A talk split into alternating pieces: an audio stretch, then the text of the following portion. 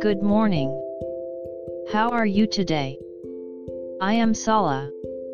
Let's start today's Bible. Today's Bible verse is John 16:13. I'll read. However, when he, the Spirit of truth, has come, he will guide you into all truth, for he will not speak on his own authority, but whatever he hears he will speak. And he will tell you things to come. Amen.